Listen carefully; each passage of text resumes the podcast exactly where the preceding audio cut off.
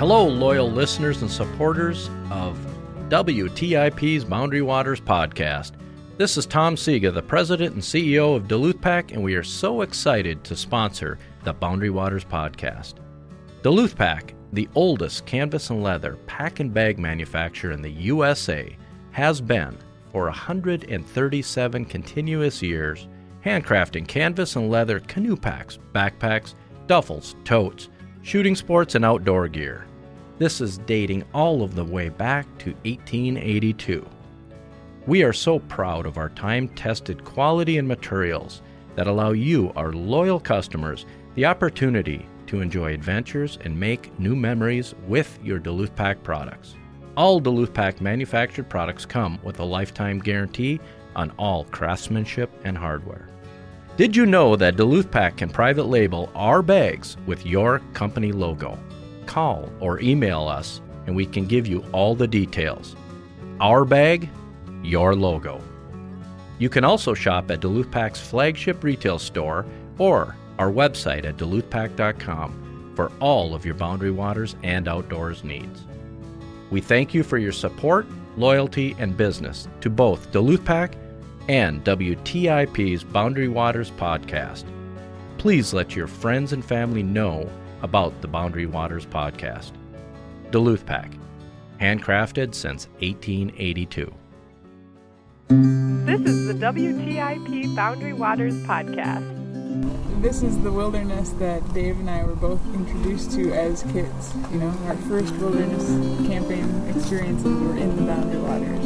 And in summer, you wake up, you swim through the lake, you have breakfast, then you can relax, you can go paddling, you can go hiking. We've done this trip before to Horseshoe Lake, and I remember catching walleye there before. I went on a canoe trip in the Boundary Waters, and it's it was really cool. It was my first time. The route from Ram Lake back to Poplar Lake with with no packs, with with only a day pack. Uh, we take it in one day. Well, you can look to Venus, you can look to Mars. I will set my sights by the northern star, and in the deep dark blue come the northern lights. Oh, and in the deep dark blue come the northern lights.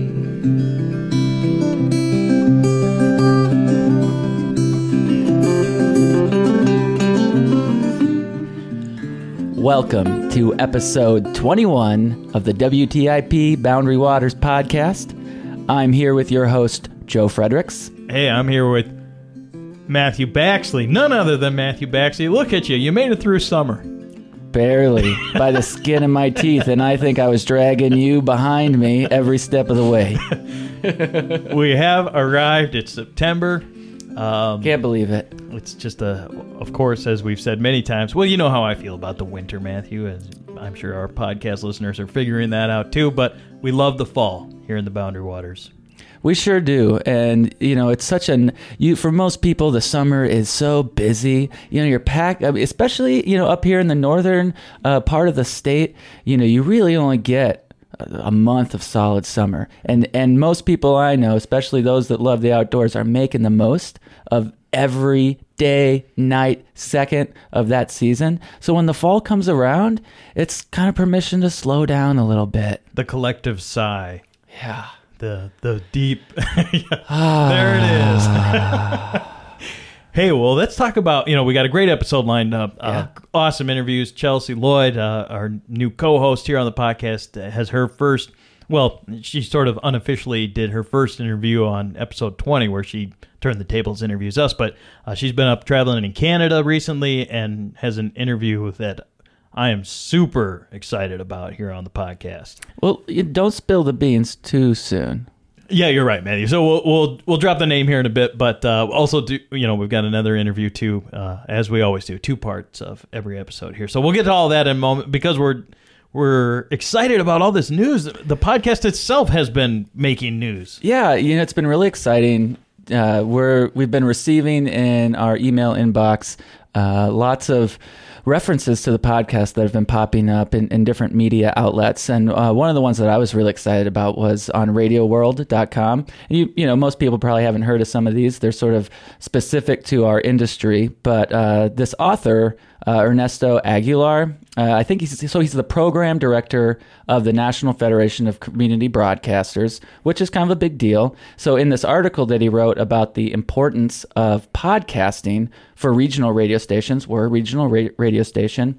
Uh, so he cited this podcast, the WTIP Boundary Waters podcast, as one of the quote best in class unquote when it comes to dynamic community radio podcasts. Uh, so, therefore, you can now find this podcast on a new platform or an evolving platform called Radio Free America. So, uh, Joe, do you want to explain a little bit about what Radio Free America is that we're learning about it? Yeah, I mean, it's basically a, a platform for anybody around the world to find community radio stations, public supported stations um, across the country. Uh, up in Alaska, Oregon, the station in Bend I used to listen to popped up on there. Albuquerque, oh, the, the Texas, yeah, exactly. New Mexico, all over the country. And what Radio Free America is is again, it's just kind of a, a gathering point for people that are interested in community radio to it's a starting point. So it's not such a scattered Google search. Right. And I think specifically for podcasts or uh, features like our own that are a little more regional specific. So you can go there, like, say you really have, maybe you have an affinity with Bend, Oregon. Maybe you live there. Maybe you'd like to visit there. Maybe you want to go someday. You can go on to Radio Free America and find some features specific to Bend, mm-hmm. and you can listen to those at, at your leisure what they're also doing within Radio Free America, Matthew, with these features about you know specific locations, is they are really expanding their their podcast platform, and and we have been chosen WTIP Boundary Waters podcast as one of the five across the country that are being featured in this uh, roster of programs within podcasts being developed and produced at community radio stations. So we are there with the radio station in Charlottesville, Virginia uh, KOPN in Columbia, Missouri, the radio station in Port Townsend, in Washington, KZUM in Lincoln, Nebraska, and another radio station in Provincetown. Uh, so this is this is huge, Matthew, to be included in this group. I mean, first of all, I'm I'm honored and, and thank you to Radio Free America for for making this happen. Yeah, it is. It's exciting, and you know, it's exciting for us because I feel like uh, it's been a lot of hard work at times, and it's nice to see acknowledgement of that, and uh, we get that a lot from our listeners, which is great. But to see it being put on a platform like that is an honor, and uh, you know, and also Joe, uh, Star Tribune.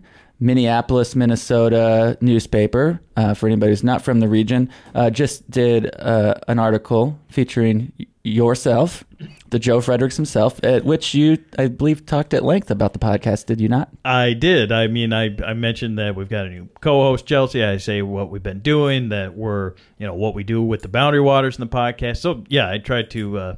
Well, I mean, it's what I'm interested in is the podcast. So I was uh, genuinely trying to get the word out there, but just because they were asking about it, you know. And uh, it's and that's that love for the Boundary Waters too, uh, and especially for you know, a lot of our listeners are down in uh, the Minneapolis, St. Paul, Twin Cities metro, and you know that love for the wilderness is something that you know is huge down there. And I'm glad that maybe some folks will get to connect with the podcast because of that uh, article. Well, so that's enough of uh, you know inflating our egos. Well, it's been cool, Matthew. I mean, there's you know every time we it's the people at the radio station here are like, "Wow, the podcast is this is uh, you know, there's a lot of enthusiasm behind it right now. And now, 21, this is the 21st episode. It's just movement, momentum. There's a lot of great things happening. And we've got uh, already looking ahead to 2020 and what we've got in mind. And so I'm proud of you, Matthew Baxley, and what you've done. And they've even got a little bio of you on Radio Free America, which is awesome, including a photo of you on Winchell Lake from the from the epic trip. So you got to check it out. Maybe we'll, somehow we'll be able to add links to so you yeah. can find this what we're talking about with Radio Free America and so forth. Totally. And Joe, I'm proud of you too. Hey man, we're in it together, buddy. This has been so much fun, and I can't wait to keep it going in 2020. You know. Speaking of our team, uh, you had mentioned the newest member of our team, Chelsea Lloyd, uh, I think it's time to uh, to maybe share with folks who's going to be on the episode today.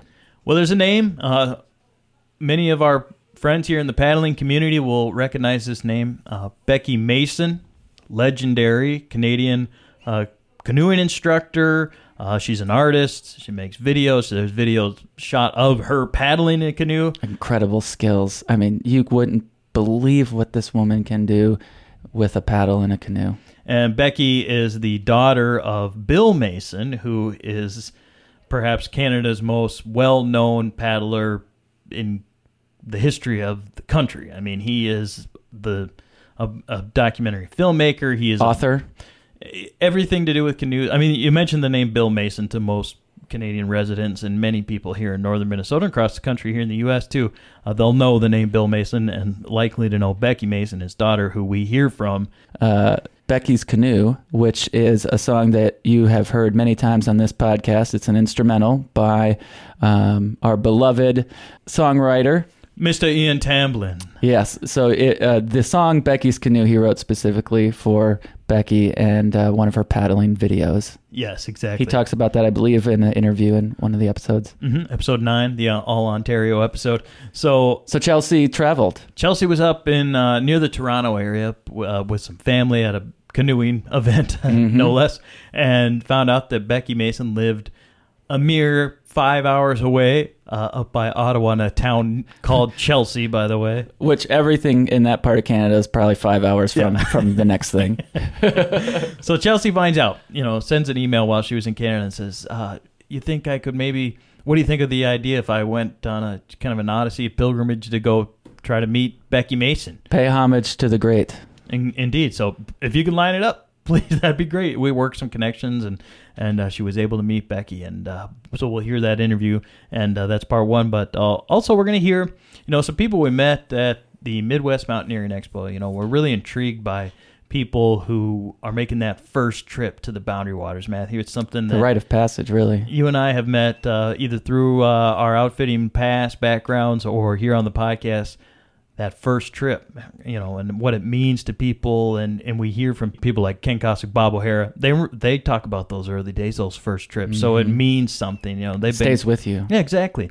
So today we're going to hear from uh, a person who went on his first trip. A, a couple that went, but they were uh, led, if you will, or um, most people are led by somebody who has a little more experience, Mhm. and that's a great way to be introduced. So we're going to hear from Sarah Commode and Joe Shilly. Joe made his first trip here in the summer of 2019, and uh, Andy and Sarah, who we met down at the Midwest Mountaineering Show, uh, they got a, a business called Hiking Through Life, and they're helping people kind of plan these types of trips. And in this instance, they were able to take uh, their friend Joe and his uh, significant other, his fiance, as well as, uh, as another uh group of people went with them too. So we hear about the first trip to the Boundary Waters, and they stopped in right fresh off the trail, all smiles. It was great to, to hear from them. So that's part two. Uh, but let's not hold back because I'm just so excited to hear this. Bring on the Becky. Becky Mason with Chelsea Lloyd.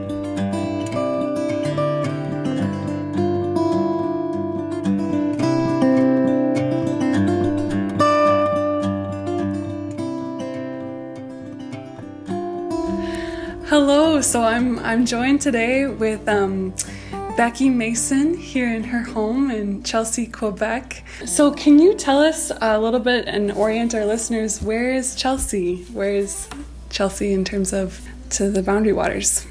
Well, Chelsea is a bit of a drive from Boundary Waters. it's in Canada, so that's a bit of a difference. And then um, I'd say it's about a 14 hour drive if you drove non-stop. Don't recommend that because there's beautiful things to stop at Mm. and watch and look on the way. Maybe do a few canoe trips on the way. But if you drove solid, it would take maybe 14, 16 hours to go to the Boundary Waters Right. from Chelsea, Quebec. Um, the major city we're near is our national capital, which is Ottawa. So we're 20 minutes north of that, so that's handy to know. Right. So, and um, Becky, I first heard about um, I found you through your father, Bill Mason. And, you know, when I was working on the Gunflint Trail um, near Grand Marais, Minnesota, a lot of times the canoe guides in terms of their training, they were required to watch some of your dad's instructional videos. And so it got me kind of curious and and so I watched some of his videos and then I found you and the work you've done. And so I was just wondering, um, have you been to Quetico or the Boundary Waters at all? Well, I have quite a few roots and uh, roots in uh, canoeing uh, just because of my dad. He, he, he didn't drag us out, but he asked us if we wanted to go canoeing. So we went, uh, he never, I don't know if I went to Quetico with him. I don't remember. But I have been to Quetico with my husband, Reid, and uh, I really loved it. I just loved paddling along. We didn't go across the border to uh, Boundary Waters. Um, we were just going, uh, we accessed the Quetico Park and then we paddled north. And uh, next time I go, I'll go to the Boundary Waters. Yeah, well, have, yeah, that would be wonderful. Um, growing up with with your dad, it seems like you kind of grew up in a canoe. Uh, did you spend a lot of time in a canoe as a young girl? Uh, Dad Dad introduced me to canoeing, and he introduced our whole family to canoeing. Mm. It was just like a wonderful family outing. There was no pressure to love it, but he he he allowed us to develop a love of canoeing because of where it took us. It took we we live not in wilderness, but we do have a lot of trees around. We're right by a, a, the Gatineau Park, so it goes for a kilometer, 60 kilometers one way. It's just beautiful. Um, and and I have rivers around me, and my dad introduced me to many of them. I could spend my whole life and do all the rivers in a 12 hour radius and still not accomplish doing them all. So um, he taught me about my surroundings and that a canoe was able, a vehicle to access my surroundings. And yes, I love canoeing and I love where it can take me. And that's where I think that's where my love of canoeing came from is that beautiful love of where it can take me. Hmm. Yeah, that's so true. You can you can get to a lot of places via canoe that you can't get to via motorboat. Or walking takes a long time. Mhm. Canoes you can load up with all your gear. You can go out for two weeks. You can go out for half an hour. Um, canoes in Canada and, and not so much as states because you have quite a few. Uh, it's being chopped up, but uh, boundary waters for sure. Um, you can you can access different uh, waterways just by portaging into another waterway. Right. Um, a lot of my canoe trips on the Missinaibi, um, it's just really exciting to reach a head of land and then go into another watershed that's going to a different ocean. Yes. and what a dream to that. And I was just thinking of dreams, and my dad did uh, Paddle to the Sea. It's a little, little boat that he did. It's a, a it was nominated for an academy award. And we have one of the the models here. Many of your listeners would know this paddle to the sea. He traveled um, it's a little story of traveling the land uh, and going through our great lake basin um, through Canada and the States. And and it was a, a brilliant, beautiful story about water and and a little canoe and where it could take you. So that that we just had about a couple years, it's the 50th anniversary. So um, there's a lot of things to celebrate with my dad's legacy. Yeah. It, it keeps coming around. You were mentioning um, you know, the Boundary Waters guides tend to review the path of paddle. Well, they were made in 1978. That's a long time ago. And they still stand up to the test of time. Hmm. Well, of course, the clothes are a little outdated. Cut off shorts and stuff, jeans. Um, but, uh, and corduroys. Nobody would be caught dead in corduroys, I don't think, anymore. but, um, but the strokes they have stood the test of time. He was in the forefront of cutaways for for doing um, outdoor photography. It was quite radical. A lot of people look down their nose at some of his filmmaking style, but it really was suitable to the outdoors. Yeah. So a lot of his films actually are standing to the test of time. They're not boring to watch. No. And he felt really strongly about the creative spark. And that's what he nurtured with me the art of canoeing, but also the art of making, creating things. And he actually always insisted that he have an original music track. Um, so a musician would be hired to compose music to the films. So they they're really interesting just to listen to again and again, and I think that's also one of the things that people don't mind watching again and again, Oh, and they yeah. learn from them. Granted, they're interesting to look at. You know, how interesting is the vehicle of a canoe? it's, it's so beautiful. You've got water, a little beautiful vessel traveling our gorgeous waterways. Exactly. Yeah. So beautiful. I was just watching actually um, Song of the Paddle this morning and before we met today. And um, oh my goodness, it was so interesting because yesterday I went with my family to go visit Petroglyphs Yes. Provincial Park.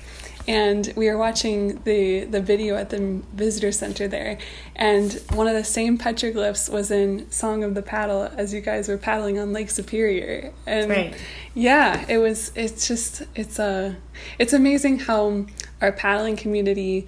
You know, I know a lot of our listeners are from all over the Midwest, all over the country, um, and it's amazing kind of how this love of of paddling and and the places it can take us kind of brings us together. Yeah, and then the um, pictographs are the ones that are painted on the uh, cliff faces by the Right. water, and then the petroglyphs are actually engraved, Engraved. in the the stone.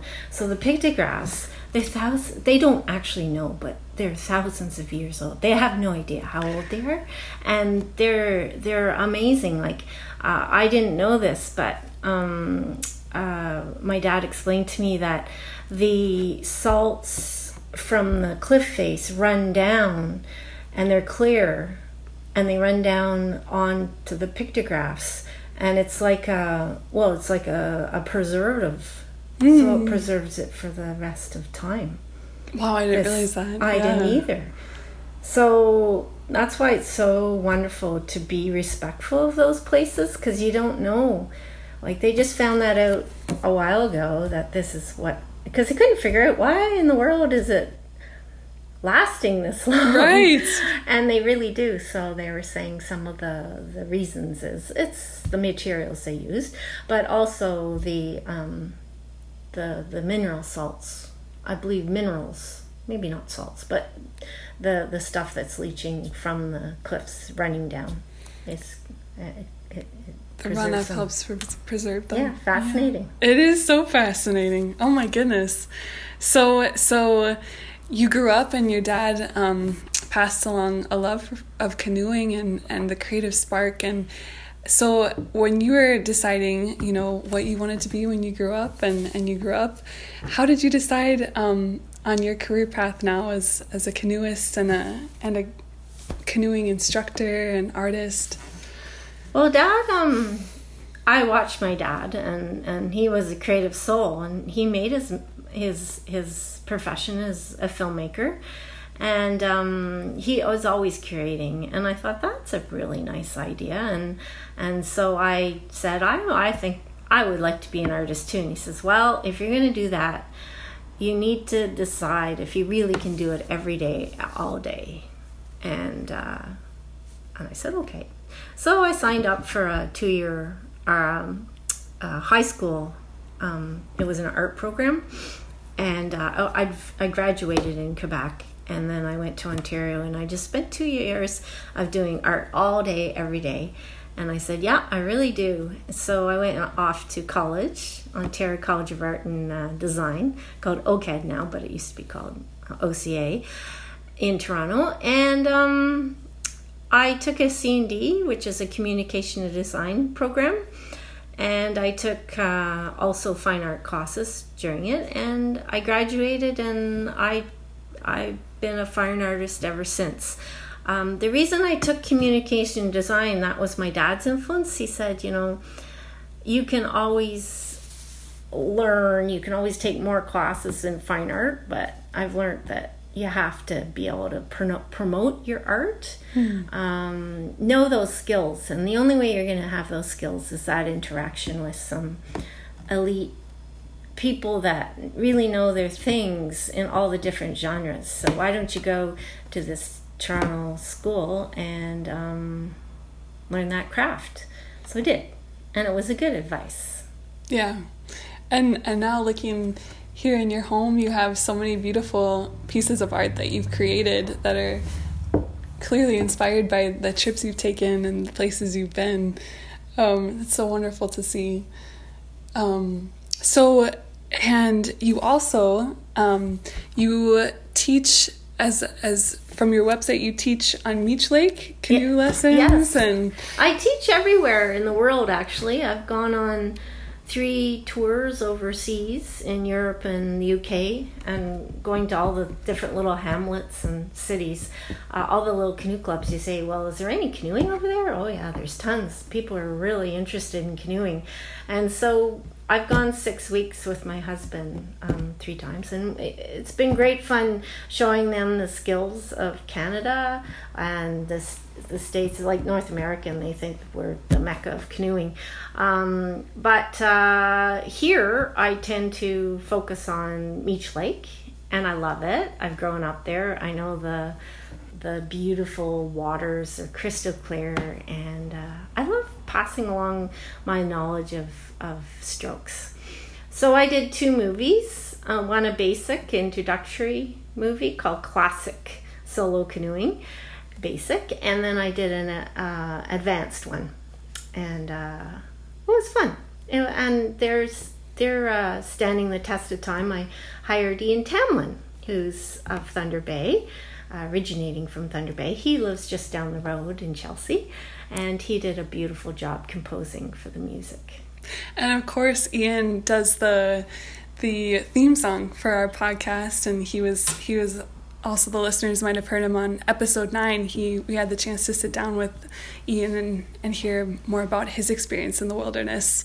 Um, but yes. Becky, those those videos are so beautiful. I literally in the wintertime when I'm really missing paddling, sometimes I'll just I'll look at the trailer and, and see your beautiful strokes and and uh, it's it's just kind of I'm a little bit starstruck that I get to sit Oh across the table from someone who can paddle so wonderfully. Yes. Well, I, I sure had a good time. Uh, one trip I took, I, I drove around Lake Superior, right around, and um, I visited. We put the canoe in every couple hours. Um, maybe that was an exaggeration. We put it in a couple times a day. Sure. And uh, all along the place. And my goodness, it's gorgeous on the south side of Lake Superior. I had no idea.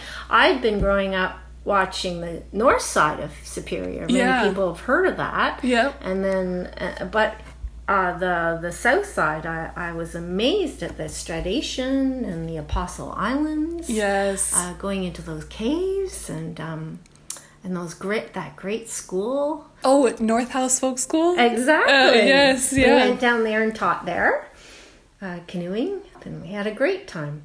And uh, just following our noses, looking at your the beautiful scenery.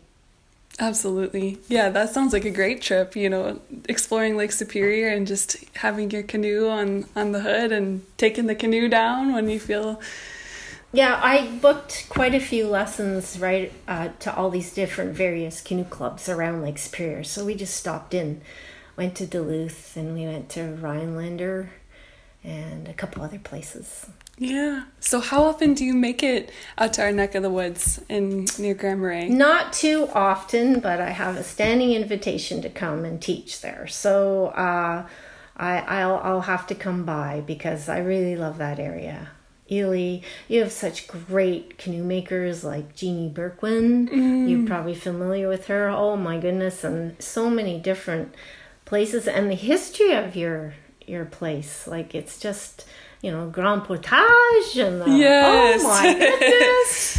Yes. Oh my gosh. I have not done that. You haven't. Oh my gosh. I, I walked a little, but I can't say I walked very far. I just was um, driving by. So You know, it's amazing. The canoe, um, we're still. It's it has so much history. It's been around for so long, and we're still we're still using it. But you know, I as I was pulling in, I saw. Are you making a, a canoe? Are you building a canoe right now? Well, the interesting thing is, I married a canoeist, and I also married a canoe. He's not a canoe maker, but he actually restores canoes, and he also is a very skilled person. We have a store called um, Trailhead Paddle Shack in Ottawa. It has a lot of history. Many of your uh, listeners who have ever been near Ottawa or anywhere around this eastern Canada, they've probably heard of the store. And Reid, actually, it's his 30 second year working there in the canoe shop. And he's today putting together canoes for people, fixing them up. Yeah. And it takes a lot of skill to be able to fix canoes. And Yeah. now he's branching out, and I'm not sure if he's that keen on it, but the other things, the stand up paddle boards and stuff, they're much harder to fix. Mm. The canoes are such an, a perfect craft. Like they, they're quite durable and they, they travel they can follow waterways quite easily because you can put them on your head in portage and then just load all your gear up and paddle along. And I was just thinking of water and where it brings us. And I always, people ask me, well, what's your favorite water play? I said, well, it's where I live, but also what has touched me and and the bound uh, near the boundary waters well quetico is the same waters of the boundary waters. We don't think of borders when we think of water. And then the the challenge that the boundary waters has the yes with the twin metals the proposed mining and um, that they want to do on the edge of the boundary waters. And right. there's so many organizations now that are just really very much against that because of all the people that love the area and know that you know the we're not sure what the environmental impact would be but well water travels. Right. And as soon as you put um, chemicals in the watershed that goes and it, it it infiltrates everything. So that's why it's so important to think globally when we think of watersheds. Um, everything's going into the sea and then that recirculates very long. It takes us a long time but it comes back. So i think of a water droplet like it really does travel a long way. And that's a that's a pretty deep thought in some ways but it's a simple thought. And uh, i see all that rushing water and when i canoe down a river and i go for a two week canoe trip i'm going all this water is moving. And even in a lake it's it's moving too it's Hmm. moving up into the sky and then recirculating back and forth it's really quite a miraculous thing so um, I keep abreast with all these environmental um, issues that are concerning us, and I think the key is educating people of how beautiful things can be. And once they're they're degraded, they'll be lost forever. So I really appreciate the Boundary Waters um, group putting forth that this is important to save. That's really cool to hear that you're you're aware of it, and of course you would be. And and um, let's kind of. I was wondering. Um, there's so many different kinds of canoes. There's there's cedar strip. There are different materials you can use to make a canoe. Um, oftentimes, the most popular are the Kevlar in the Boundary Waters in Quetico. Um, what kind of canoes do you like to use when you go paddling here around Chelsea? That's a fascinating um, question. Canoes have a different uh, sound to them concerning the different mediums. Like when you bir- paddle birch bark, there's nothing that can duplicate a birch bark for some unknown reason. I don't know. Maybe it's the the echoes of of distance past. I don't know, but it it just is beautiful to paddle.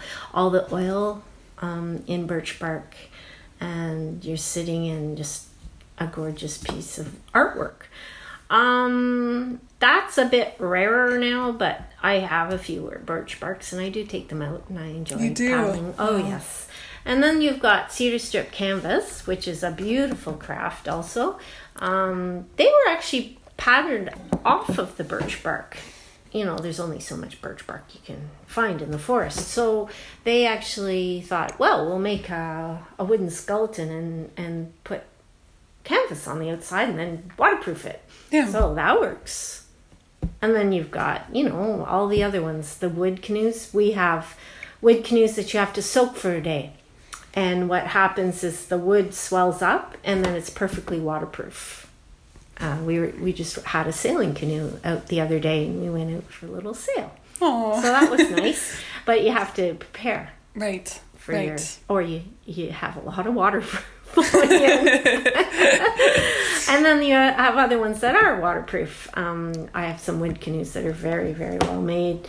Um, that are a different type and they're shellacked, like uh, preserved with with uh, waterproofing. And then you've got synthetic canoes that um, we switched to. Uh, many people are actually um, uh, doing whitewater with wood canvas canoes still, um, which is perfect. Like, um, yeah, you get a few banged ribs and you have to replace them, but um, that's how we started out. And then my dad came up with the idea that you could make a beautiful shaped canoe uh, from a cedar canvas and make a synthetic canoe. So then you could go whitewater canoeing called play boating. And uh, that was brilliant, I thought. Kevlar canoe and would take some bumps and crashes. And then um, then you have a Royalex. It was called Royalex. Now you can't get Royalex, but there's other materials that are replacing that. So, and they have a memory. So I just took out my family, my uh, husband's family, Reid, uh, on Reid's side, and we went down the Petawawa River in Algonquin Park, and uh, they were all in the the Royalex canoes and uh, bending them around the rocks, and they just pop out beautifully into the shape of a canoe. That's what they are. But in a way, sometimes when you're if you don't they valued it but some if you make it too easy canoeing like if if people take all these high tech materials out and there's no ramifications then they just abuse the products. So in a way you have to have both.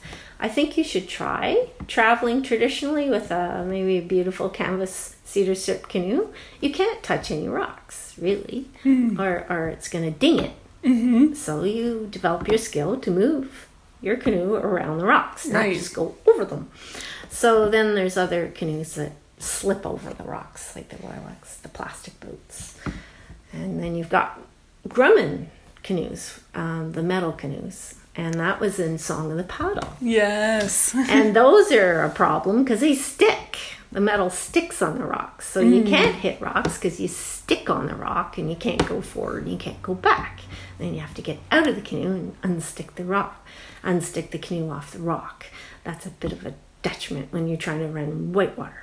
so um, you do a lot of wading, Mm. and but that's a good skill. Mm.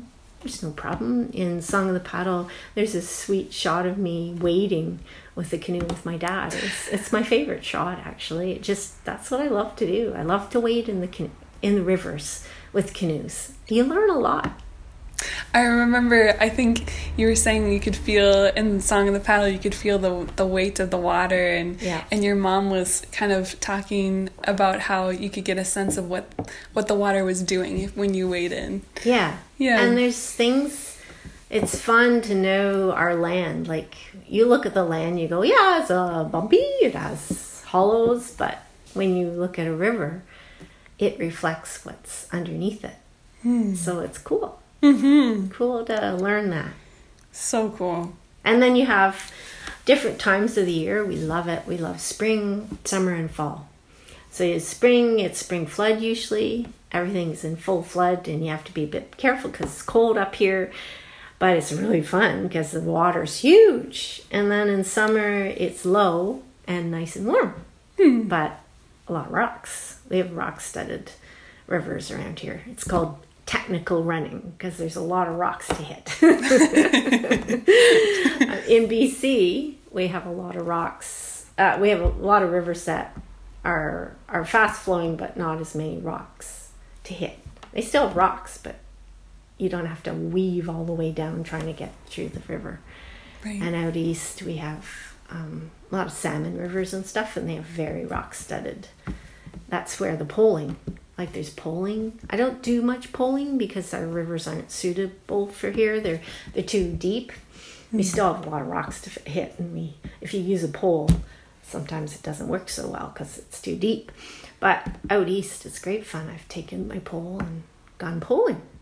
Very cool. Actually, so what is poling? Is it Poling is the coolest thing. If you want to see a really neat uh, um, rendition of poling, you watch Water Walker by Bill Mason. Okay. You can watch it for free at nfb.ca and type in Water Walker. And uh, halfway through the movie, my dad's poling up uh, the Dog River on Lake Superior. Oh, And he's doing a very good job, I must say, going up. And then you can also go down. He was going up there, but you can snub your way down. It's very common. I'm not sure in the boundary waters if it's that common, but um, out east it's very common because the rivers are low and they're very beautiful pebble bottom. That's perfect for poling. The Allagash is fantastic for poling. the Allagash? Yeah. Okay. Yeah. Mental note. I believe that's Maine. um, yeah, they have a very, uh, very um, wonderful um, tradition of poling in the. Allagash. Yeah. Yeah. And before Canada and the States was formed, this is another really cool idea because water doesn't have borders. But before it was formed, you had New Brunswick, the Acadians, and you had the main, um, and they were together. So it's really fascinating. If you go down to Maine, I can see so much BC, uh, New Brunswick technique Yeah. and uh, quite a few mannerisms. And then if you go up to New Brunswick, you can see Maine crossover. So they divide the the border, but the canoeing didn't die. They just kept passing along their beautiful skills. So they're quite similar. It's one of the only places in in Canada and the states border where the canoeing is v- quite fascinating how the poling has survived both across the border in Canada and in the States. yeah. So you'll have to go to out uh, east and see uh, see that poling. check out yeah what people are doing with canoes in terms of poling but in terms of so um, when you are going out like on these whitewater expeditions what kind of paddle do you like to bring with you I have lots of paddles. me too I have way too many paddles. Um, for whitewater canoeing, I tend to like the um, rectangle um, Okay. paddle, just because um, our water. I like to get a good paddle full. Um, if I'm going on a deep water, deep water river, and it's it's just not too many rocks to hit, um, I'll, I love an otter tail. So with an otter tail, you have to paddle more often, but you move less water, so it's perfect. And then with a more shovel-like um, paddle, um, you paddle less often, but you're you're um, pushing more water. So it is quite powerful. yeah I always wonder about calling them shovels. They're not shovels. They're like you know what I mean. i know what It's you mean yes That's uh, my favorite whitewater paddle. I use a Grey Owl, which is a Canadian company, and uh, I like the hammerheads. They're called hammerheads, and they're just a superb whitewater canoe paddle. And there's uh, people make lots of whitewater paddles. Andy Conovery, he's well known. He just lives down the street. You could spend the whole day here talking Chelsea. about paddles well, there's there's uh, an original paddle um, canoe maker of the chestnut canoe. I don't know if you've ever heard of the chestnut canoe, You know but the chestnut canoe um, started like it started out east, and it's uh, there was the Peterborough and the chestnut canoe, and those sort of started the the um, canvas cedar strip in a big way in North America.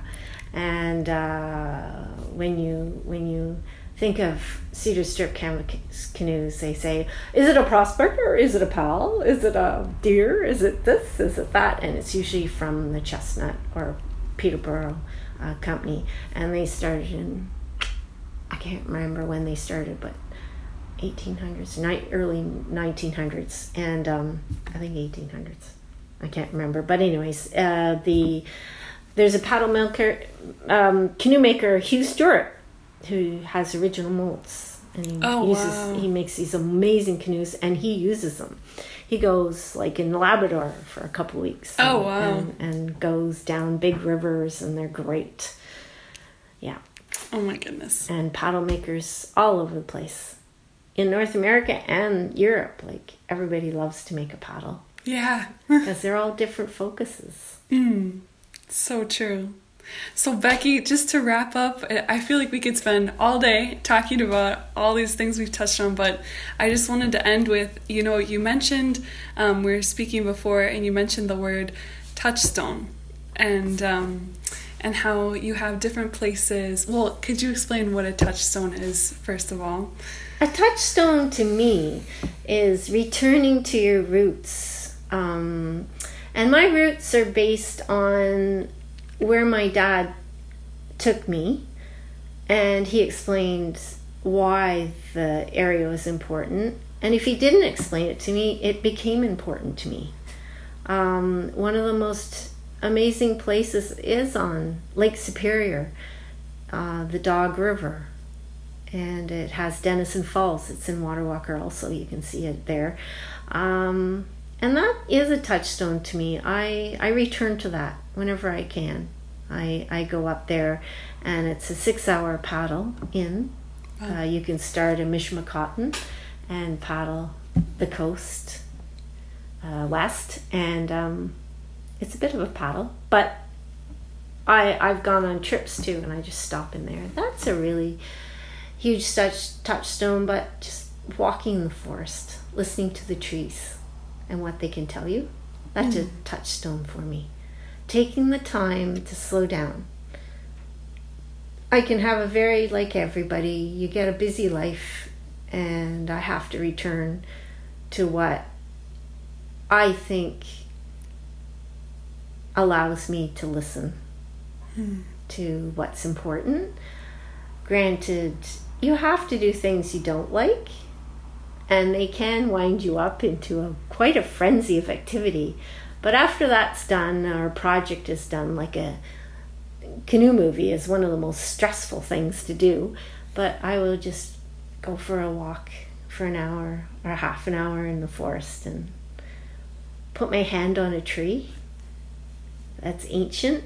I call them grandmother trees. And these they've they've just done some studies that these huge trees. You have some big trees and we do. We do. And and we have them all over in pockets but these big trees they talk to each other. And i think in a way these touchstones everybody has their own touchstone but they're quite similar Hmm. i think. Because the touchstones are usually simple things.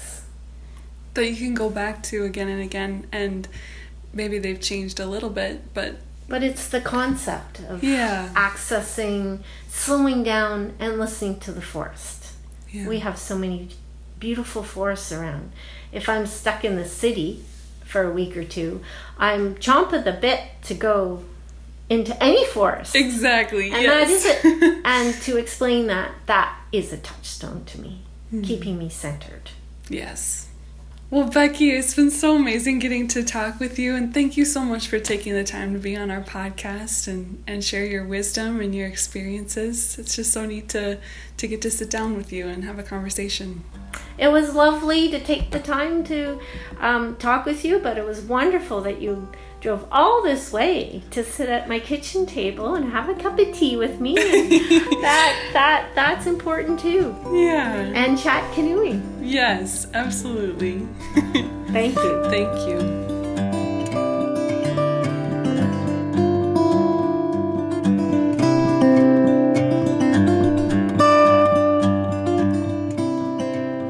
It's really great, Joe, to hear Chelsea uh, break, cutting her teeth. Uh, her first real interview uh, on the podcast, and and she, you know, she's just such an endearing person, and um, her passion to make that interview happen, and her diligence in getting it done.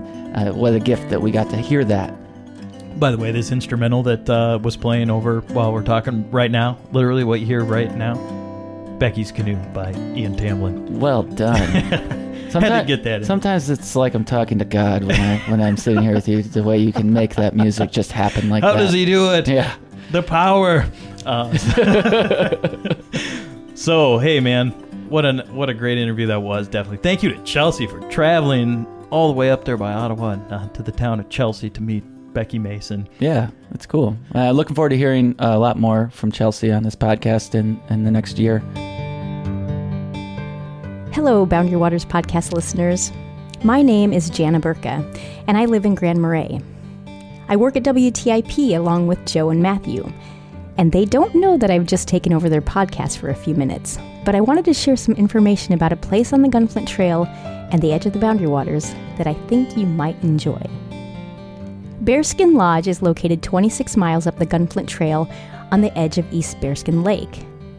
The lodge and cabins are open year round with some of the best cross country ski trails in Minnesota found right near the lodge. I've been on them several winters and they're just beautiful. And during the fall, there are few places better than East Bearskin Lake and the surrounding forest to watch the leaves literally change colors and drop before your eyes.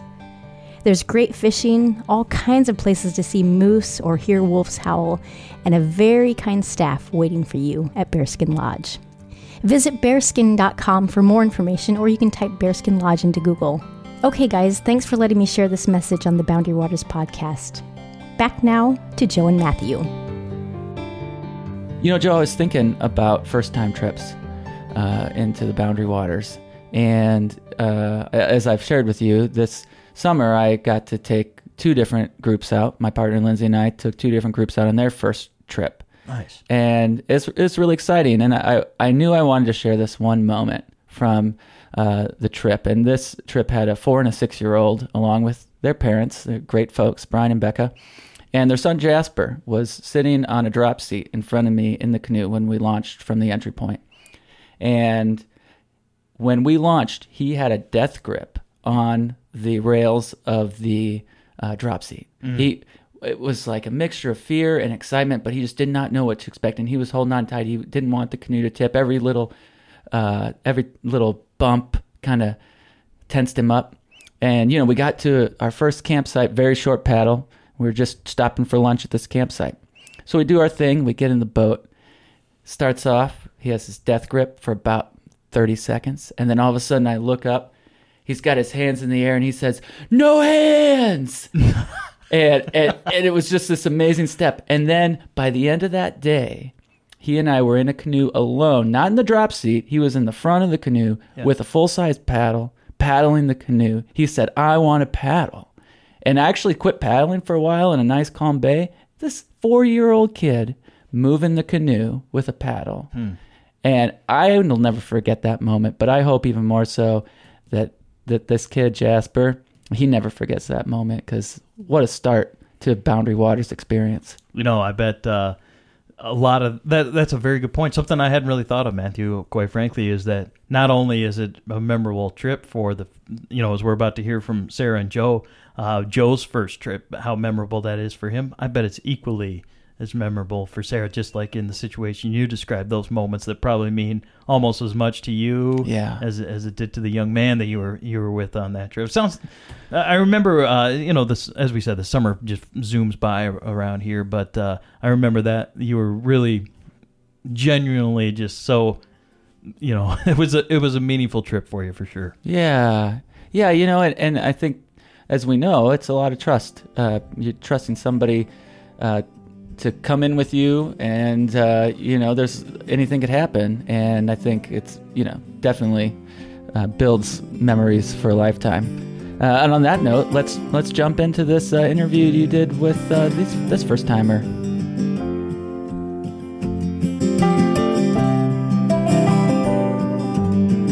And joining us now here on the WTIP Boundary Waters podcast from the Twin Cities area, but fresh off of their Boundary Waters trip, Sarah Comrode and Joe Shilly. Hey, hey, hey. Hey. Thank you so much for stopping by. So, as we heard, uh, this is we're talking about first time paddling, first time trips. Uh, Joe, in reference to you and, and your fiance Brittany, but uh, Sarah, you've done now a few trips with Yep, your this is our husband. And, and your husband Andy, and, and we'll talk more about the two of you uh, here in just a few minutes. But I want to hear about this trip. Uh, it's summer 2019.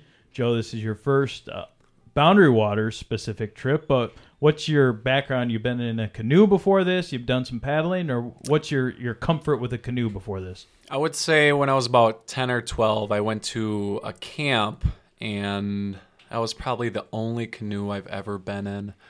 And yeah, my family has a cabin up on Cross Lake and uh, Brainerd, so we do a little bit of boating up there on the pontoon.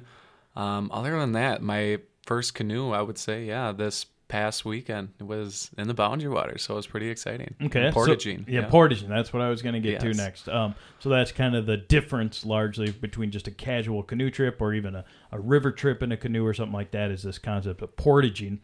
Um, how'd you hold up on the portage trail? Uh, at first, it was uh, a bit of a struggle. Um, the the everything, the weight, uh, my package was probably about like like 50 pounds, and then I had to throw the canoe on top of it. I'm just like, I don't know if I can do this, but um, I managed to get through the first portage, and from there on out, it was pretty successful. Yeah. Okay. so cool. it wasn't too bad. Good. Good. Well, you seem to be in great spirits here, and everybody walked in. Uh, Brittany was here. You're, you know, at Yep. WTIP. Everybody came in feeling pretty good. It seemed like so that that's a good good sign. You know that, the, that there could be another trip in your future. Yes, absolutely. Of Okay. course, yes. Well, all right. So, so Sarah, tell me a little bit about you know we actually met uh, Matthew Midwest and I- Mountaineering, yeah. exactly this in uh, spring 2019 at the Midwest Mountaineering Show in Minneapolis. You you're just having conversation about the podcast and paddling and so forth, and this notion of first time paddlers came up, and you know you were mentioning you were going to take some some of your friends in, and what was your role? Were you were you the guide? Did you feel like a guide on this trip? or- Um, so my husband Andy was the official guide in our permit. It said Andy Kermode was our guide. So I was more like the assistant guide because I am not the person who's out there reading the maps and like navigating us. I'm more so the one who I plan our meals and everything. Like I planned all of our meals, the whole group. I told the group, don't bring any food. Like I am rationing out your meals. I gave them each a Ziploc bag of their snacks and their lunches for Saturday and Sunday. Mm-hmm. I gave that to them Saturday morning and said, "This is your food for lunch and snacks." Um, so portion it as you want. You know, when you're hungry, eat it. But when you're out, you're out. yeah. So Super good, by the way. Just want to throw that in there. Yeah. Right on. Right on.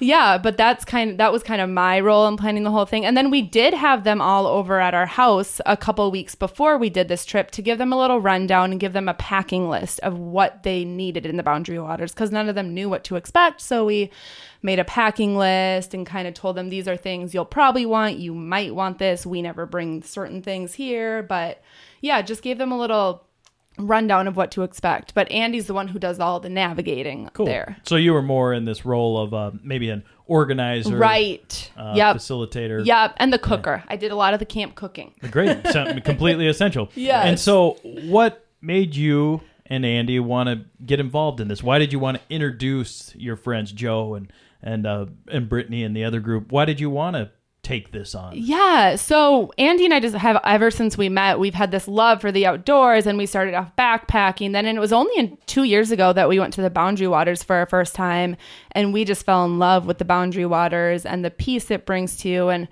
when you're out there, you just feel so you just feel so surreal, and it's just such a vast area out there. And bringing people out there, we know that people have this desire to get out there, but people just don't always take that next step of doing it by themselves. But when they have people who are confident and know how to get out there and do it for them, they will go with us. And that's what we want to inspire onto others, just to bring them out there, to realize that a person can do this and we just want to guide them to it. And then our hope is that they'll go out there and do it by themselves next time. Yeah. Okay. Cool. Well, that sounds uh, like a completely uh, wonderful notion that you've embraced and to introduce people because sometimes you know Matthew and I on the podcast, uh, the people that we've either met at some of these shows, Canoecopia or the Midwest Mountaineering Expo, they either didn't know about it or the Boundary Waters, or they seem a little bit intimidated by what's going on. So I think what uh, you and Andy are doing is, is fantastic, and I salute you for that. And so, uh, Joe, what what you know, we talked about the how you held up. You you conquered the portage trails, and there was some anxiety about that, but that you did it. Um, what happened out there? What'd you do? How did was it was it fun? Did you enjoy the Oh, experience? yeah. yeah, it was. Um, we when we when we got out there, it was just I, I don't. It, it, it's breathtaking in a sense. You, you you're just surrounded by nature and a and you're walking around and you're you know with people that just makes it more enjoyable. But it just to be disconnected for a little bit of cell phones, you name it, and um, just to really soak it all in. And you're you're there with what you brought, and you settle down for a little bit. We did some fishing, but it's just you know, the natural necessities of life. You know, of being surrounded around nature and around you know just I, I, I don't know how to describe it. There's just the, the cleanness of it, just the mm-hmm. fresh air. It's just it's very surreal. So Yeah, good. Well, so how was the fishing? Fishing was great. We actually ended up catching uh, three northern, Mhm. and uh, we ended up cooking two and For Nice. breakfast. For breakfast, and it was super delicious. Fish super breakfast. delicious. Yes, I, can't I am beat into that. fish for breakfast. nice. Okay, and so uh, I'm assuming you know that you. It sounds like in just in conversation with Sarah, leading up to it, you guys kind of got together and so forth. But Yep. you, you probably, or maybe I'm being presumptuous, but uh, I assume you did some online research about what it is, what the area looks like, maybe some YouTubing, or did you get into what it was going to be like up here? A little bit, yeah. But honestly, Sarah and Andy, they they kind of just gave us the rundown. Like she said, we had a, a a night together, and we went over the things that we needed. And my dad, he used to go up to the Boundary Waters growing up, and he kind of told me like what to expect, what to see. And so I kind of told Brittany as well. I'm like, this is what's going to be going on, but you know, they were very, you know, helping with, yeah, yeah, this is what's going to be going on. So Yeah, cool. We kind of had a good idea, but Okay. yeah, yeah. Nice. So this idea of uh, your first trip, um, you know, I mean, it's uh, very memorable for most people, even experienced hardcore people we've interviewed on the podcast who've gone for 50 years in a row. Some of these people, some of these great people we've interviewed, they still have a fondness for that first trip. So this was probably kind of a life event. You know, let's assume you, you would come back, or now when somebody asks if you've ever been up there, you can. Uh, did you think about that? Like, the significance of this first trip while you while you were out there? Yes, absolutely. Like I said, it was just just my dad, he was just like, I can't believe you're going up there. And once we finally got up there, I'm like, I know what he's talking about. It's just very just inspiring just to be up there. The the things we saw, I mean, there was probably an eagle flying over us for like a good hour and then we were giving each other like spirit names and stuff like that. Spirit like you know, a blue butterfly and it just kept following us, but it was just something mm-hmm. about it, you know, and we're looking around for moose and mm-hmm. you know, just those things, fishing and you know, portaging from one thing to the next and just enjoying each other's company. It was just it was I can't get any better than that. Yeah, cool. Yeah. So it's it's been pretty rough here in the start of the season for bugs, and we've had some some varying weather. But um, Sarah, how how did it go out there for those factors? You know, the bugs, they were, because I came here the past two years and they weren't that bad at all. We never even had to pull out our bug nets or anything. This year, we did have to pull out our bug nets a couple times. Um, but Andy and I, we always spray our clothes with permethrin before we camp any, before any season. So that helps a lot. And I did notice our friends like swatting themselves a lot more so than Andy and I were swatting ourselves because of that. Um, but yeah, overall, I think this season just has been worse with the bugs. It has been, and did that impact camp morale and this kind of uh, you know? Did you take that upon yourself to sort of be a checking in on how everyone's doing and and Yeah, that- you know, we were just kind of making sure everyone was always having a good time. Like I was always, you know, I made them coffee, made them hot chocolate. We always had a fire going, and it just seemed like everyone was having a really good time. Like they were constantly spraying bug spray, but if they had bug spray on, they seemed to be seemed to be doing pretty good. Yeah. Um, and they're bug nets. Like at the at Tuscarora Lodge, I did like make sure that everyone purchase a bug net at that lodge there, just in case, because I was hearing the bugs were so bad. yeah, yeah. Like we went into uh like the forest little area, and then the bugs started getting bad. But like when we were by the just the site, it was just like no bugs, and we're just sitting around the campfire, and we're like, wow, like we haven't really been swatting or nothing. But Yeah. once you kind of went a little deeper in, the the bugs started to get a, a little bad, but Mhm. nothing too shabby. Yeah, sure. And there's always, I mean, it's northern Minnesota, right? There's, Right. There's bugs all over the place. Yeah, I think mm-hmm. the worst part is the bugs when you're just going back by the latrine, you know, to mm-hmm. use the bathroom. Like you're always swatting yourself when you're mm-hmm. sitting on that latrine. I think that's the worst part of it. I will say the first night though, when we got there, there was a June bug that went into our car, and then my fiance, she goes, "You better swat that, or you know, you might not be as manly as you think you are." And I just was like, "Are you okay? I'll have to get this." yeah, yeah. But- okay. cool. Well, so let's talk about the route. Uh, you went in. uh, You went up the Gunflint Trail for our people listening. Uh, it's on the end of the Gunflint Trail near Tuscarora. You make that same turn down that road, and Cross Bay is the entry point. Uh, so you're entering there. Where'd you go, Sarah? Where'd you Where'd you take the group? What What was next? You went down toward toward the south and east, right? Toward like Long Island. We yeah, Long Island was our ide- ide- destination in the end. Yep, that one. But then we ended up just going to uh Karl. yep, that Car area. yep, yep, that was the one. Mhm. Um and there's a nice campsite there, right? And Yeah, yeah, we had a nice campsite. Yeah, absolutely. And getting there, I mean, there was six portages that we had to go through to get there. None of the portages were that long, but um and that's why we chose this route because like in the Boundary Waters book that we have, it described this route as being easy for first timers. Mm-hmm. But I was getting worried because like five portages is kind of a lot and going across the lakes, like they were kind of short short paddles across and then you were all of a sudden portaging again. So I was like, this is kind of hard for first timers, you know. I feel like we should be in the canoe a little longer because mm. it's like you're in, you're out, you're in, you're out. Are we scaring them away from the boundary waters? Mm-hmm. Because the portages were like maybe two minutes long. It felt Yeah, like they were weren't- quick. Yeah. Mhm. Yeah. just the the idea of having to get in and out, gear, so gear up constantly. again. Yeah. Yeah. I was getting worried for them. okay, well, Joe, how that did that impact you, or what do you think about that? To be honest, I I think it might have been.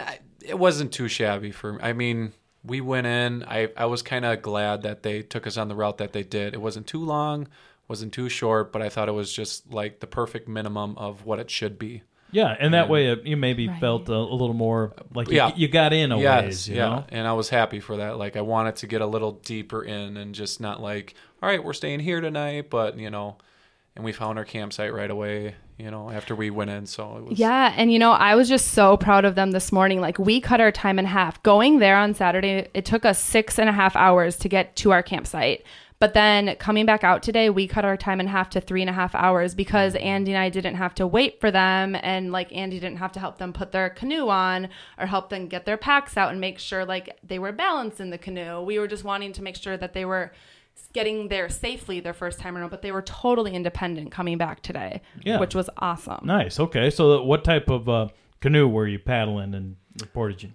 I, be, I believe it was the like a Kevlar, Yep, Kevlar. yeah, and Mhm. it was just like a forty pound, uh, yeah, Kevlar yeah. canoe. Yeah. Kevlar as opposed to aluminum Oh, or yeah. Yeah. Royalex or something Yeah. else. Yeah. Well, that's a that's probably a, a good thing uh, Yeah. for starting out on your portages and Mm-hmm. and um, what about just the idea of being out there? Like, what d- describe to me a, a typical evening? Even I know it was a, a shorter trip, but that's probably a good thing too for for uh, first trip. But you know, what was the what was the evening like for you in particular, Joe? Like, Yeah. campfire, hanging Yeah. out, and then you know, so you're- what we did, uh, the other couple that came with us, they brought musical instruments, and it was so fun and funny. They had the We were like communicating with the animals. Yeah.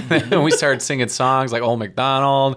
He had a beaver, he had an eagle. We were just switching it up. But uh, we had a blast. We had a we had a fire going and then we were just, you know, kind of moozing around, just having fun. I mean, we were just conversation was great and I mean, yeah, fishing and you name it. But sun was out the first night too and I mean, the sky was just nice and Yeah, and just being like 100% disconnected. Like all of us were just like having great conversation. There was no interruptions the whole time when you're sitting around that campfire. Mm-hmm. Just that having that is peace in itself and it's just amazing and going back to the instruments i mean yeah one of our friends brought a bullfrog instrument and we were playing it and the bullfrogs were actually talking back to us from the Mm. lake i mean it was you know one of those ones you go like that too Mm-hmm. and it was just so cool Yeah. that we Wow. were able to communicate Right with those frogs Yeah, Like, they know we're here, like- yeah, right on. Cool. So that's the instrument, or was there a ukulele or a guitar or something? Well, we wanted to bring like a guitar, but yeah, Yeah. just small little, you know, shakers. And didn't want to portage the guitar out Yeah, exactly. Get away. Okay. But Yeah, sweet. So, have you done much car camping? You know, slept in tents? yeah, actually, I mean, I've gone to Banning, I've been to Gooseberry, um, and, you know, a couple other places, but yeah, just off the off the campsites and stuff like that. But I really like uh, what Sarah and Andy been doing about like, all right, we're gonna hike in, we're gonna stay the night in camp, and then we're gonna go to another one because we actually went to Silver Bay with them this october this past Mm. October and fall, and Mm-hmm. that was just another trip in itself, and it was super super fun, and it kind of gave us that you know first time of that going on. So yeah, Yeah. And what was that on the Superior Hiking Trail? yep that was on the superior hiking trail Okay. Yeah. So let's talk about hiking. Actually, uh, you know, the, one of the things that Sarah, when we met at the uh, expo down in Minneapolis, you told us about hiking through life, and that's an LLC that you and, and Andy uh, have started in, in Minnesota. And tell me a little bit about this and our listeners here. Yeah, so hiking through life started um, about three years ago. I mean, Andy and I just have this like love for the outdoors, and that's kind of just what brought us together initially when we met. And hiking through life is just kind of a metaphor to know that, like, when you're out on the trail, you're always going to have these challenges. When you're going up a hill, when you're going down a hill, there might be rocks, there's dirt, you're going to slip, you're going to fall, you're going to face challenges. And in the moment, it might feel like the worst thing ever. Like getting to that campsite, you still have another mile to hike, but you know, you can do it. And then when you're done, it feels amazing to sit down and look at the lake and just take a sip of water and just have a little breather. And we can take that back to everyday to day life, working your 40 hour week, 40 hour weeks that everyone works.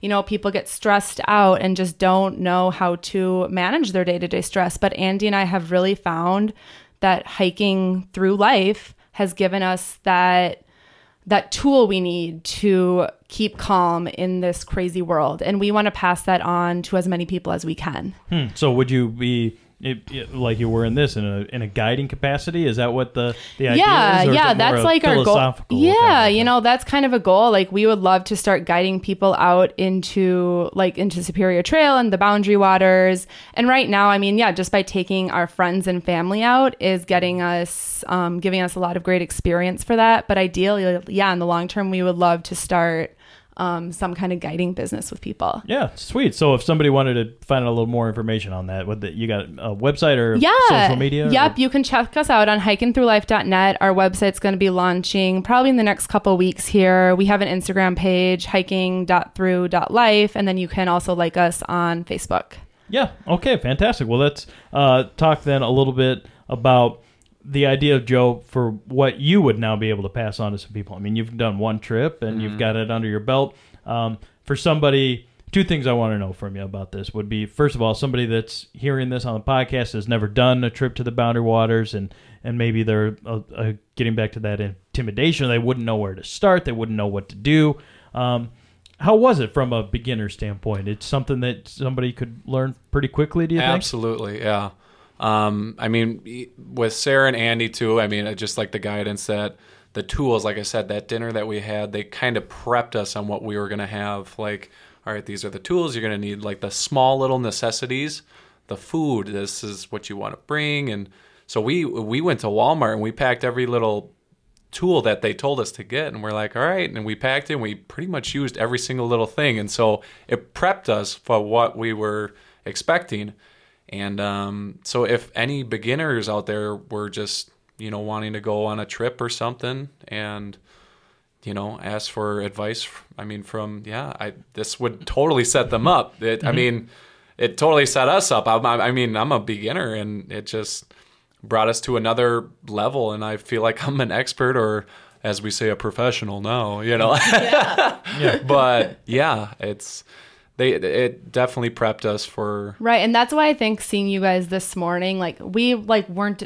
paddling as close to them at all this morning throughout the Mm. lakes because we just felt like they were so confident in what they were doing now. And just seeing that growth over the past two, Two days, days, yeah. was so like amazing to see and it just like brought a huge smile to Andy's and my faces because that's what we want to do with people. Mm-hmm. We want people we just want to give that people that little push that they need to get outdoors and do this on their own cuz so many people are itching to get outdoors and Mm-hmm. do something like this. They just need the tools and a little bit of motivation. Yeah. So why the Boundary Waters? Why is that a, a place, Sarah, that uh, you think people should do this type of activity? Why should people come and, and get outdoors Yeah. in the Boundary Waters in particular? Yeah, well, you know, I mean, I grew up in the Twin Cities and it's only a five hour drive up here. And I'd only, I mean, I only came up here two times before this. And just to think that I never experienced that before is just, you know, crazy that it's so, something so close to us that we can get up there. And I think when you're up there, I mean, it's a wilderness area. It's, they just keep it so well protected. There's only a certain eno- number of permits that can go in each day. And yeah, there's a bunch of people up there throughout different campsites, but you feel like you are the only ones up there. And to have that feeling, I think, is just so incredible to have that feeling of being up there and being able to listen to the loons and just hearing all the animals at night and looking out over the sunsets of the lake. It's just something that I think everyone should experience at least one time in their life. And just to be able to go through the struggles of a portage and paddling and sometimes the wind. You're going to have those struggles of paddling through the wind. And I think everyone should be able to have that opportunity. hmm Yeah, nice. Well said. And so, uh, Joe, then the other thing I wanted to know from you would you be comfortable? Would you feel that you could guide Brittany or the two of you can come back and do your own trip? Your, how do you feel about your Yeah. skill at I, I feel like I could take Brittany next time uh, up to the Boundary Waters. I mean, even somewhere else, and just take a pack and pack uh, certain necessities, food, you name it, and just go in ourselves. Or maybe bring two other people, and we could be like, "Well, we learned it from these two people right here." Yeah, you know? sweet. Honestly, the so perpetuation through exactly. Yeah. it, it, it begins. And Yes. So yeah, I, I think That's that what it's all about. Yeah. Yeah. Fantastic. Good. Well, it sounds like you had a, a nice trip. Uh, things went well, even you know with the bugs and everything else. I to see you guys come in smiling today. I wasn't quite. I was kind of like, well, it might have been a little bit rough. There was a little rain out there. Right. space. Yeah, No, yeah, you know, the only good. Mm-hmm. rain, it was only yesterday afternoon. Maybe it was like a downpour of like two hours or so, but we put up a little tarp. We just hung up there under the tarp, had coffee and hot chocolate, and just had a good time, had good conversation, and Yep. all of a sudden it was sunny again. Yeah, yeah, right on. Good. Well, thank you for telling us about uh, Joe for telling us about your first time Yes. in the Boundary Waters. You know, it fits in nicely with this this concept that Matthew and I are exploring of you know going back to that first time paddling and and what that means for people and getting people's. Uh, over that hump of, of the fear of going into the boundary waters, what is it? And so I think stories like yours and and these uh, these examples, of course, you know, not everybody has a friend like Sarah or a Mhm. friend like Andy to help them, but um, you know, hopefully somebody would point them in the right direction, or even that this interview would inspire them to to get out there and do it. So thank you, Joe, and, and thank you, Sarah, and Thank you and for having us everyone at on. your party, and and uh, appreciate you being on the podcast. Awesome. Thank you.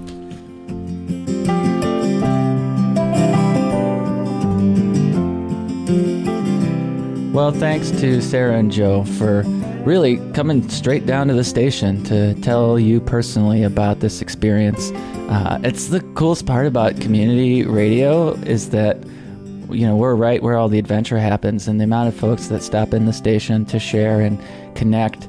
It's really rewarding. It's something that you know wouldn't happen if we were uh, stationed further from this beautiful place. Indeed, sir. And uh, I would all but guarantee you that Joe will be back in Totally. maybe 2020 for another trip, Maybe. if, if not before. Yeah, yeah, maybe a fall trip. yeah, it's it's amazing how the, the really the Boundary Waters Wilderness in Quetico. I mean, it transforms throughout the year. So you could do four trips a year, and it would be a completely different place every time. And as we gear up for for for fall, you know, it's really nice to think about how that's going to change. Well, Matthew, uh, big thanks to Chelsea for traveling all over Canada to make her interview possible. Uh, thanks to Duluth Pack, of course, Bearskin Lodge up the Gunflint Trail for supporting this episode. Uh, been a lot of fun as always. Uh, we're going to try to get some links on either social media to the uh, Radio Free America that we were talking about at the top, where you can access that. Read Matthew Baxley's bio on there, see the photo of him on Winchell Lake. Oh shucks. or you can uh, we'll we'll figure out a way to make that uh, easy to access for everybody listening on the podcast.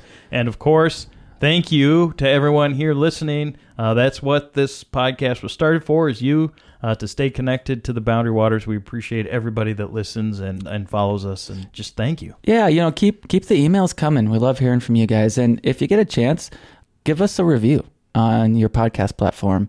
Uh, that will not only encourage us, it'll also help other people find the podcast. Uh, and as we move forward, uh, wrapping up episode 21, we couldn't do it without you guys. Also, uh, there's a character that's getting a lot of attention on our Patreon page right now. His name's Old Man Ed. Um, he's your new neighbor, Matthew. You haven't spoken publicly about him yet. I, I don't know if you're ready for that quite yet. I've, I've kind of been uh, dealing with Ed, I guess, or, uh, you know, talking with them and, and Yeah, I've appreciated you kind keeping of him calm. fielding some of that attention. Uh, but, you know, I think it'd be fun to actually maybe get him on the podcast again soon. So you can find Old Man Ed on the Patreon. Go to Patreon or just type WTIP Boundary Waters Podcast Patreon into Google, and you will find Old Man Ed and a lot of video and other things on there specific to the podcast.